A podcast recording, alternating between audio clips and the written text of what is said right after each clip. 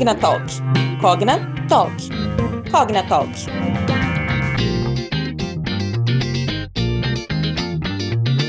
Oi, gente, tudo bem? Aqui quem fala é a Julie Baptista e está começando mais um episódio do nosso Cognatalk. E já quero começar com uma pergunta. Você é do tipo que acorda e a primeira coisa que faz é pegar o celular e checar suas redes sociais, e-mails ou compromissos do dia? Então, te convido a ficar nesse podcast até o final para ouvir sobre um assunto muito importante: a infotoxicação.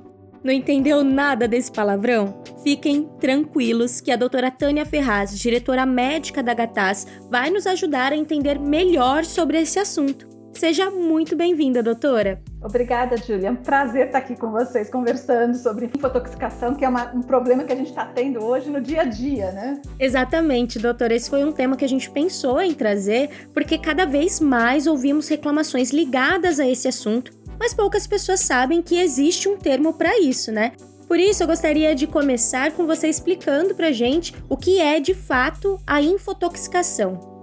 Exatamente, até o nome é difícil, né? Infotoxicação é enrola a língua, né? Quando a gente fala. Mas o que, que, é isso? Esse é o estresse que a gente tem no dia a dia, causado por esse excesso de informação. Você já deu conta como a gente está conectada? É celular, é e-mail, WhatsApp, é smartwatch. De certa forma, as pessoas estão conectadas 24 horas por dia, 7 dias por semana, e isso vai gerando cada vez mais estresse. Às vezes a gente está aqui no podcast, de repente aparece uma mensagem de WhatsApp, fica dando aquela sensação de, ai, ah, eu preciso ver, será que é importante? Você não conta quanto a gente cansa e desgasta. E a ideia da infotoxicação é exatamente isso: esse desgaste e, ao mesmo tempo, um aspecto de informação, porque a gente está sendo bombardeado de informação. É informação no WhatsApp, é informação na rede social, informações de qualidades variadas. E muitas vezes a gente está reagindo a essas informações e replicando, discutindo, sem checar a fonte. Isso está gerando um problema do dia a dia cada vez maior, né? Inclusive, doutor, eu já ia te perguntar quais são os principais efeitos negativos desse excesso de informação nas nossas vidas. Você pode explicar um pouco disso pra gente? Você já deu conta do desconforto que a gente sente durante o dia várias vezes? Tenta não ver uma mensagem. O que, que você sente, né? Quando acende uma mensagem, eu falo, não vou ver muitas pessoas vão falar assim: olha, eu começo a ficar desconfortável, na minha cabeça vem pensamentos. E se for uma coisa importante? E se eu estiver perdendo algo? Essa sensação de estou perdendo uma informação. E muitas vezes a gente sai lá, vê a mensagem, ah, é bobagem. Quantas vezes a gente foi fazer isso e a mensagem não tinha importância nenhuma, né? Mas alivia. E esse mecanismo, estresse, mal-estar, alívio checando, faz com que a pessoa vá produzindo cortisol, vai produzindo adrenalina. Isso vai deixando um desgaste. Quase que a gente criou um hábito de estar conectado. E a desconexão dá um sentimento de abstinência. São eu espero as coisas acontecerem imediatas. É quase que quando eu mando uma mensagem, eu espero que o outro esteja conectado para responder. Quando às vezes eu comento que, eu, que meu celular entra em não perturbe à noite, algumas pessoas falam assim, mas é médico, como é que você faz isso? Eu falei assim, gente, eu não dormir, eu não atendo. Nossa, isso me faz pensar em situações que eu mesma vivenciei, vivencio, né? Por exemplo, antes da pandemia, que a gente trabalhava nos escritórios, eu conseguia parar minhas atividades e fazer minha hora de almoço tranquilíssima, realmente me desligar naquele momento. E já quando iniciamos o home office, o almoço ou qualquer pausa já não é tão tranquila assim.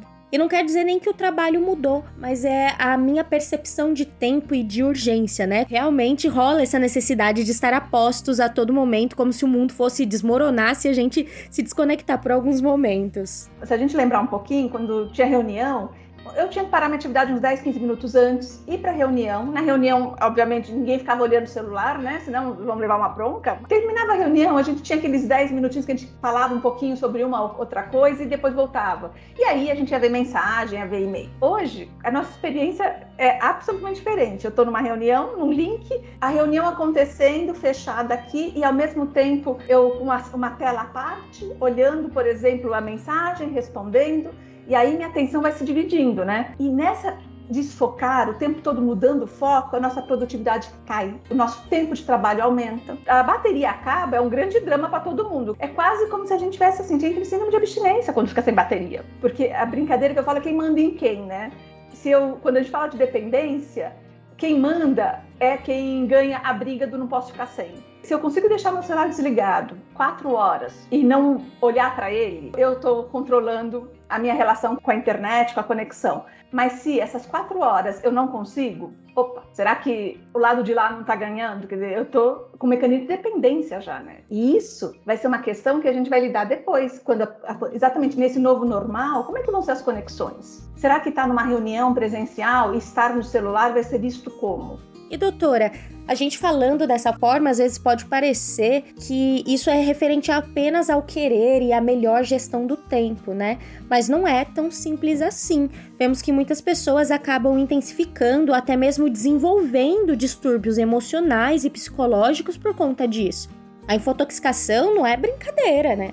É verdade, porque o que, que acontece? A gente pensar, a gente fica o tempo todo sob estresse, sob pressão você está recebendo notícia, por exemplo, vai uma notícia de um evento. A gente recebe tantas vezes que parece que aquele evento aconteceu milhares de vezes. E isso faz com que as pessoas estejam o tempo todo produzindo até uma reação física. Quando você recebe uma notícia negativa, você produz adrenalina, você produz cortisol, é natural. Isso vai gerando o quê? Estresse, vai gerando desgaste. E pessoas que às vezes estavam, tinham uma predisposição, podem ter depressão, ansiedade fobias, por exemplo, tem pessoas que não estão conseguindo sair de casa.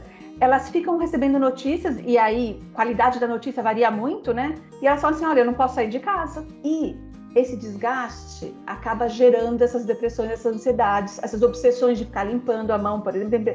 Não estou dizendo não usar álcool gel, eu também limpo a mão várias vezes por dia, mas tem gente que a mão está sangrando.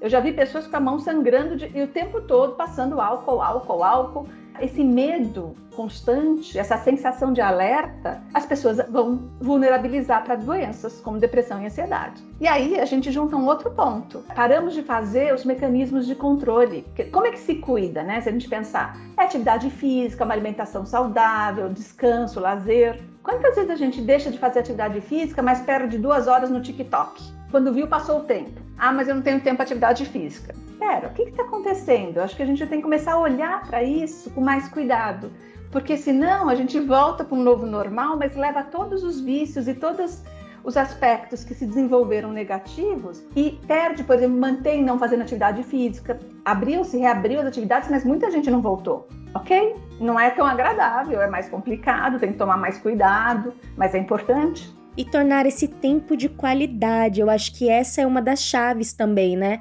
De novo, às vezes a gente está em um momento de lazer, mas continuamos a consumir essas informações nesses momentos que eram para ser de descanso. Exatamente, começar a criar tempos e momentos em que eu desligue o celular, que eu desligue a minha conexão. Não adianta também fazer uma coisa e ficar, ah, não, mas eu vou ficar com o meu smartwatch porque pode vir uma mensagem, ou então eu preciso ver quantas calorias eu gastei naquela aula. Pera, não precisa. Quer dizer, às vezes a gente fica nessa hora muito mais no posso receber algo e se Conta quantas vezes checou mensagem porque poderia ser algo importante e não foram. Vamos marcar um horário, vamos fazer um detox, quer dizer, vamos ter um horário para olhar mensagem, se for o caso. Ok, vou ter um horário para responder, mas eu não vou responder imediatamente. Até porque muitas vezes essa troca imediata faz com que o outro também espere que eu responda imediato. Se ele sabe que eu vou demorar um pouquinho, ele também não vai ficar tão ansioso de esperar a resposta checando. A internet acelerou muito a gente. Vamos tentar fazer exatamente tempo, uma hora de atividade física de manhã, por exemplo, que o dia rende muito mais, né? Parar para comer direito e comer uma comida de qualidade.